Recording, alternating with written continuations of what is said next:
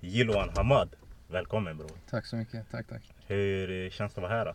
Det känns bra, det känns bra. Jag har följt eh, programmet och vi har hört sen då du hörde av dig för ett tag sedan. Så jag har följt, jag tycker du gör ett grymt jobb. Så det är kul att vara här. Tack, tack. Men innan vi börjar, vi kommer ju prata om motgångar idag. Yes. Så måste jag fråga dig, varför tackade du ja till att gästa idag? Jag tackade ja för att eh, när jag, vi aldrig, vi kanske har mötts va? Mm, vi I möttes Svenska cupen. Vasalund. mot eh, Hammarby. Men vi har aldrig träffats personligt och Mm. när du hörde av dig så kollade jag upp dig lite grann. Och jag såg en ung kille, en ung talang, du vet som har en fotbollsdröm. Men som ändå gör någonting annorlunda vid sidan om. Och det är sånt jag gärna vill förespråka. Att självklart är man inne i fotbollsvärlden, man ska satsa på sin dröm. Och det är där man ska fokusera på. Men också att veta att det finns så mycket annat. Mm. Och att du ändå tar ett sånt här initiativ och, och gör en sån här rolig grej. Du bjuder in grymma gäster, det är bra surr. Allting känns avslappnat, nice. Så jag var bara så här, fan vad skön kille. Eh, jag vill vara med liksom. Kul att höra, Ja. intressant. Vi kommer ju att prata om motgångar idag. Eh, du har haft en lång karriär och det är omöjligt att inte haft en motgång. Mm. Men innan vi börjar prata om det, skulle du kunna beskriva lite vem du är, vad du gör, lite bakgrund, historia? Eh, jag kom till Sverige när jag var två år gammal eh, med föräldrar som hade flytt krig. Eh, så växt, Vil- vilket land var det här? eh, vi är kurder från irakiska delen. Mm. Eh, så farsan var peshmerga i kanske bara 12 till 14 år. Eh, bestämde sig för att komma till Sverige. Så min resa började egentligen här, eh, eller egentligen på vägen. Mamma var höggravid när vi flydde, så jag Mm. föddes på vägen. I forna Sovjet så var vi där i två år innan vi kom till, till Sverige och till Örebro, där vi är just nu också. Eh, och sen så började min resa egentligen. Älskade att spela fotboll, växte upp här. Började spela när jag var fem år gammal, BK forward. Så fotboll var alltid liksom, det var min passion, det var det jag älskade. Lite svårt för föräldrarna till en början liksom, hur, hur de, de hade inte så mycket kunskap liksom, att det fanns där organiserad idrott och Mm. fotbollslag och hela den grejen. Sånt finns ju inte i hemlandet direkt. Eh, fick en fot in i BK Forward så började min, min fotbollsresa liksom. Och sen har det alltid varit, jag har alltid varit så förknippad med fotbollen. Så mina, alltså alla ungdomsår har alltid varit liksom fotbollsspelare, fotbollsspelaren Gilwan. Mm. Men eh, nu är jag ändå 29, jag fyller 30 i november och jag skulle nog vilja säga att jag, fotboll är det som folk kanske känner till mig men jag försöker ändå göra lite mer än, än bara fotboll. Eh, så ja, det är väl lite kort om mig själv. bara fotboll. Ja, men du berättade om eh, att du började i BK Forward när du var Mm. fem år va? Yes. Vem fick dig att börja spela fotboll? Eh, det var faktiskt, eh, alltså farsan fick jag reda på sen, eh, själv spelade fotboll och min farbror var duktig i hemlandet. Men du vet, det, det är svårt, det är andra Mm. förhållanden där. Men det var en lärare på, på skolan som hette Anders Sundell. Och han såg mig varje rast liksom. Och han kontaktade faktiskt pappa och sa att vi borde ta honom till en, till en fotbollsförening. Mm. Och det är vi tacksamma för liksom. Han öppnade en dörr som vi, vi inte visste fanns. Eh, så jag har mycket Anders att tacka liksom att jag började så pass tidigt. Eh, hade säkert börjat ändå men, men eh, jag vann ganska mycket tid där. Mm. Och sen så nämnde du också om att dina föräldrar flydde från krig. Mm. Känns det som en motgång eller hur har det påverkat dig? Eh, alltså för mig så, det har väl inte känts som en motgång. För dem var det mer tufft och det var egentligen när jag blev lite äldre som jag insåg hur mycket de har varit igenom och hur tufft det måste ha varit för dem. Liksom, morsan hade en, en eh, dotter, alltså min stora syster, hon är ett år äldre än mig bara. Så hon var, hon var barn liksom när de, när de flydde. Eh, och det, det är en lång resa liksom. Jag fick det faktiskt berättat igår. Eh, så det är ungefär 30 dagar där de åker bil lite grann, då, långa promenader och liksom ganska mycket. Det, det var tufft. Eh, och sen är hon höggravid också, jag tror hon var i åttonde månaden. Eh, så det är mer i efterhand som när jag också har rest till hemlandet och, och sett hur de har haft det, hur de har växt upp, när man har fått höra deras historier liksom. Saker som de har varit igenom som är det är sjukt att, att ens liksom föreställa sig. Och, och det är väl egentligen när jag blivit äldre och då har jag kunnat se egentligen smärtan i deras ögon men också hur pass starka de är och aldrig pratar om det. De har alltid varit positiva, alltid gjort det bästa för oss. Och den grejen har väl fått mig att känna så här, fan, vi har allting upplagt.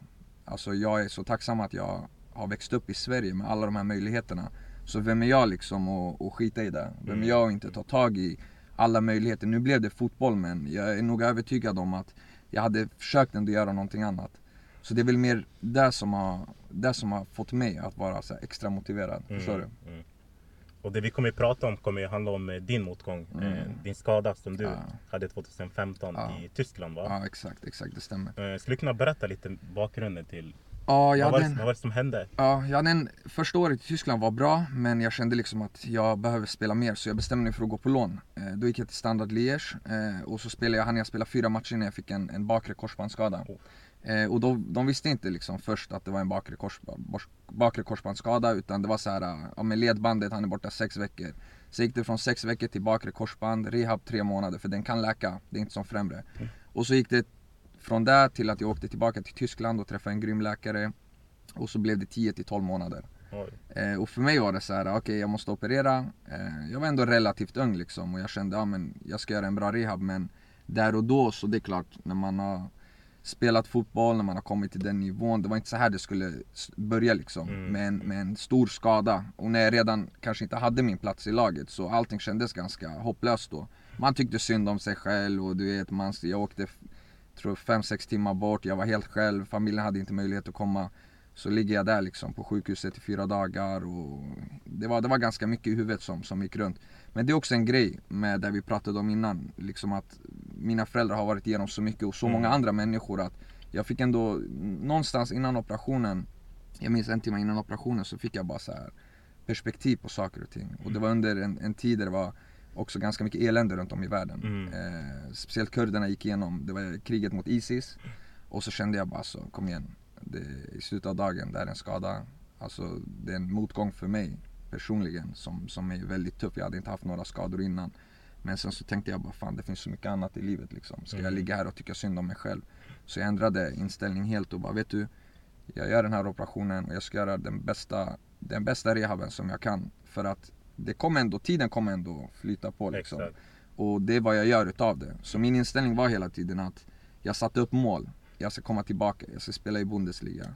Eh, alltså det var ändå mål som var ganska höga för jag tänkte en spelare som inte har varit ordinarie innan skadan, gått på lån, fått en skada, hur ska han komma tillbaka och starta? Förstår du? Mm. Men jag jobbade mycket med mig själv, gjorde en grym rehab och, och sa liksom jag ska aldrig vara ledsen Jag ska aldrig tycka synd om mig själv, jag ska komma in i omklädningsrummet, ingen ska få se mig liksom ledsen eller nedstämd utan jag ska alltid vara den som som är positiv, som skrattar, som ler och, och, och jag kan påverka liksom dag för dag. Mm. Jag ska behöver inte tänka direkt sju månader framåt eller tio månader framåt utan det var så jag jobbade, det var så jag processade och så var det också att den här tiden kommer ändå gå Mm.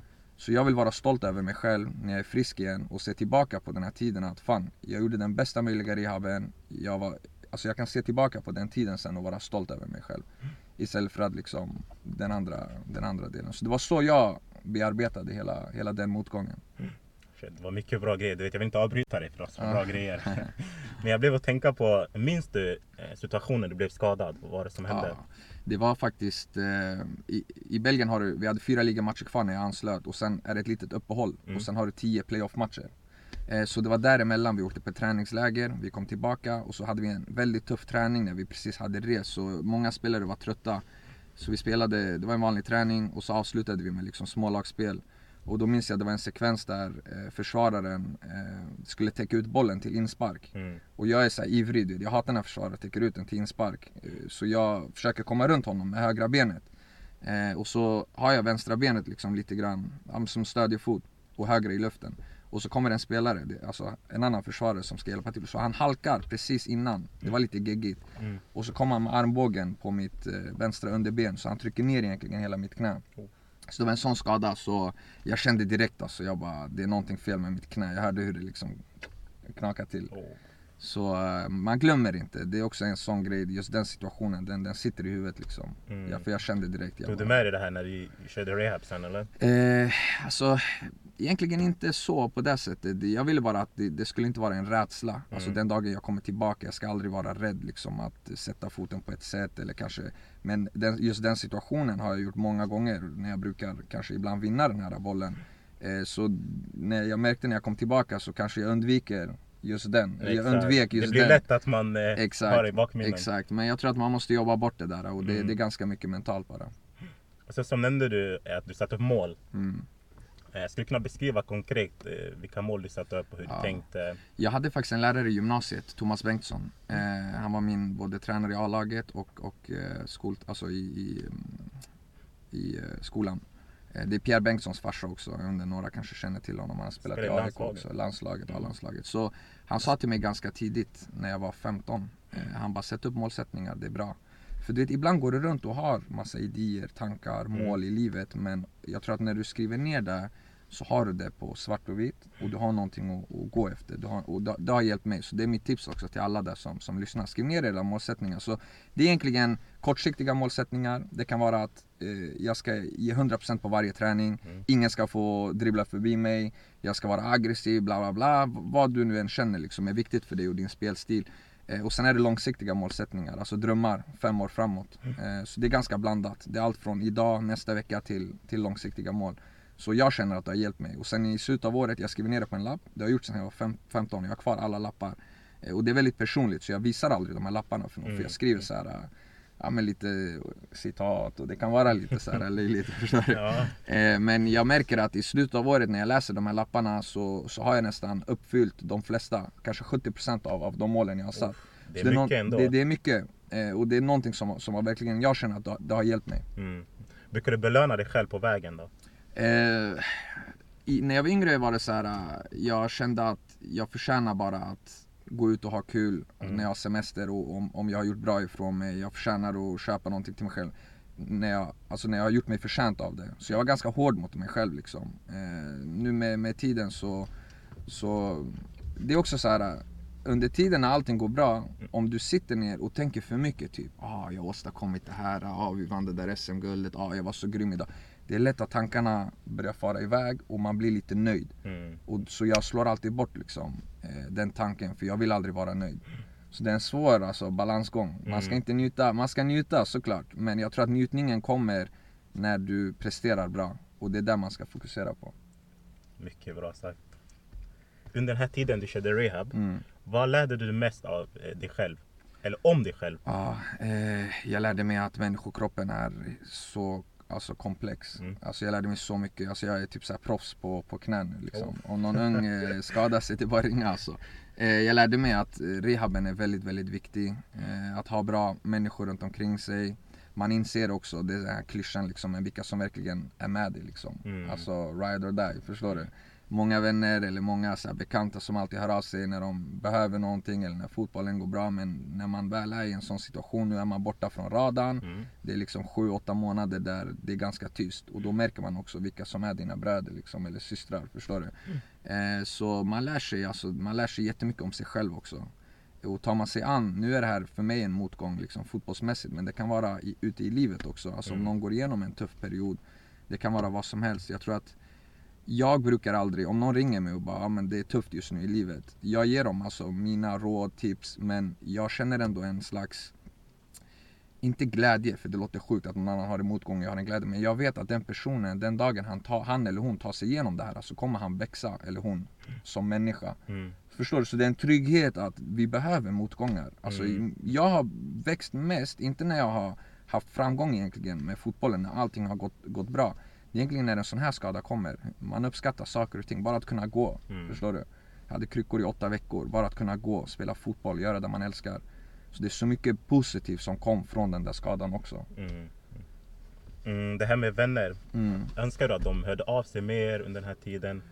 Eller försökte du höra av dig till Mm. andra och berätta? Eller kände du att det var pinsamt för just nu du var skadad, var bort, du var borta från radarn som du sa. Ah, inte- Det gick inte så bra. Ja, inte nödvändigtvis att jag kände att de borde höra av sig mer. Det är mer att man, man inser, alltså i mitt fall, jag var alltid så här, äh, ganska så naiv. Eh, Jag eh, trodde alltid det bästa om människor. Eh, Jag gjorde alltid saker som jag gick över min egna gräns liksom för att hjälpa. Hänger du med? Så jag la ner fett mycket tid på att hjälpa den där killen som, som har det lite tufft eller som hör av sig eller som behöver någonting. Så jag känner att jag brände mycket energi på människor som i slutet av, dagen, det var inte ömsesidigt. Och jag behöver inte nödvändigtvis deras eh, samtal eller jag behöver inte det, jag klarar mig förstår du. Men det är bara grejen. Varför ska jag sen, jag insåg liksom att okej, varför ska jag hålla på och, och slösa energi på någonting som det är inte ömsesidigt, förstår du? Mm. Och, och om jag vet att ba- bara, bara den här personen hade ringt liksom, det hade räckt för mig. Han behöver inte göra någonting, jag kommer aldrig be någon om något. Men själva grejen bara att det känns bara som att det går en väg. Mm. Och där insåg jag lite grann att, att nu ska jag fan jag lägger tid på de människor som, som jag känner ändå har den här tacksamheten bara. Det är det enda jag behöver. Jag kommer aldrig hjälpa någon och tänka "Det- för han ska hjälpa mig sen. Aldrig. Jag behöver inte. Alltså oftast, jag är så här, jag vill klara mig själv, jag är stark, jag, jag klarar mig liksom. Men jag vill bara ha den där, äh, hur mår du brorsan? Alltså, Mm. hänger du med? Connection, Det connection. räcker, alltså visa Jag bara att du bryr dig lite grann. Mm, vi har fått höra mycket bra grejer från dig Hamad. Jag tänkte, vi ska ju avsluta nu. Mm. Jag tänkte att du skulle få dela med dig tre av dina bästa tips i motgångar. Hur man ska tänka, hur man ska uppföra sig och hantera den helt enkelt. Mm. Alltså det beror på, om vi, om vi snackar fotbollsmotgångar, Mm. det kan vi ta. Eh, jag, Vi kan, vi kan köra fotboll och livet då. Ja, okej. Om det går. Om vi börjar med fotboll, jag tror att om det är en skada till exempel, eller att fotbollen går, går lite tuffare. Jag tror att vi har en tendens att stressa för mycket. Vi, vi tar förhastade beslut. Det är så här, nu, nu kommer den här tränaren, jag får inte spela och så finns inte tålamodet där. Jag vill ha den här mentaliteten att rättvisan kommer alltid fram. Mm. Sanningen kommer alltid fram. Är du tillräckligt bra så kommer du få spela. Sen självklart finns det en fotbollspolitik där som kanske inte många pratar om. Men jag tror att ha tålamod, eh, fokusera inte på du vet, vi, fotbollen blir så mycket för oss att om inte jag får spela den där matchen hela veckan, jag mår piss. Men där, saker du inte kan påverka, släpp det. Det är någonting jag har lärt mig senare i karriären. Jag kunde gå hem och vara lack en, alltså en hel vecka för att jag inte fick spela. Så det du kan fokusera på, det du kan påverka, fokusera på det. Alltså varje dag, träning. Nej, det var en period när jag inte, när jag inte fick spela så mycket. Eh, det jag mådde bra av var att jag ändå kunde gå till träningen, göra en skitbra träning och sen jag mådde bra när jag körde hem. Förstår du? Så tänk inte på saker du inte kan påverka som inte ligger i dina händer. Fokusera på det du kan påverka. Det, det är nummer ett. Sen i livet alltså, den är, den är alltid svårare. Alla har olika situationer men eh, jag, en grej kanske, jag är en sån här som, jag, jag har alltid varit van att kanske vara den starka, alltid hjälpa andra. Förstår Mm. du? Alltså det kom, när det kommer till familj. Jag, var- jag var ändå självständig när jag var 17 liksom och saker och ting har gått bra så jag har haft den möjligheten. Men att ändå våga, så det är så jävla nice att ha någon att prata med. Om det är en mentor, om det är en psykolog. Alltså jag vet att det är lite tabu och sånt men Mm. Jag tror att man, man, man behöver det ibland. Så stäng inte in er själva. Eh, mån- behövde du någon när du var 16? jag hade, jag, hade, jag hade faktiskt sen jag var 20 hade, har jag haft Ernst Knutsson som eh, jag lärde känna i Malmö.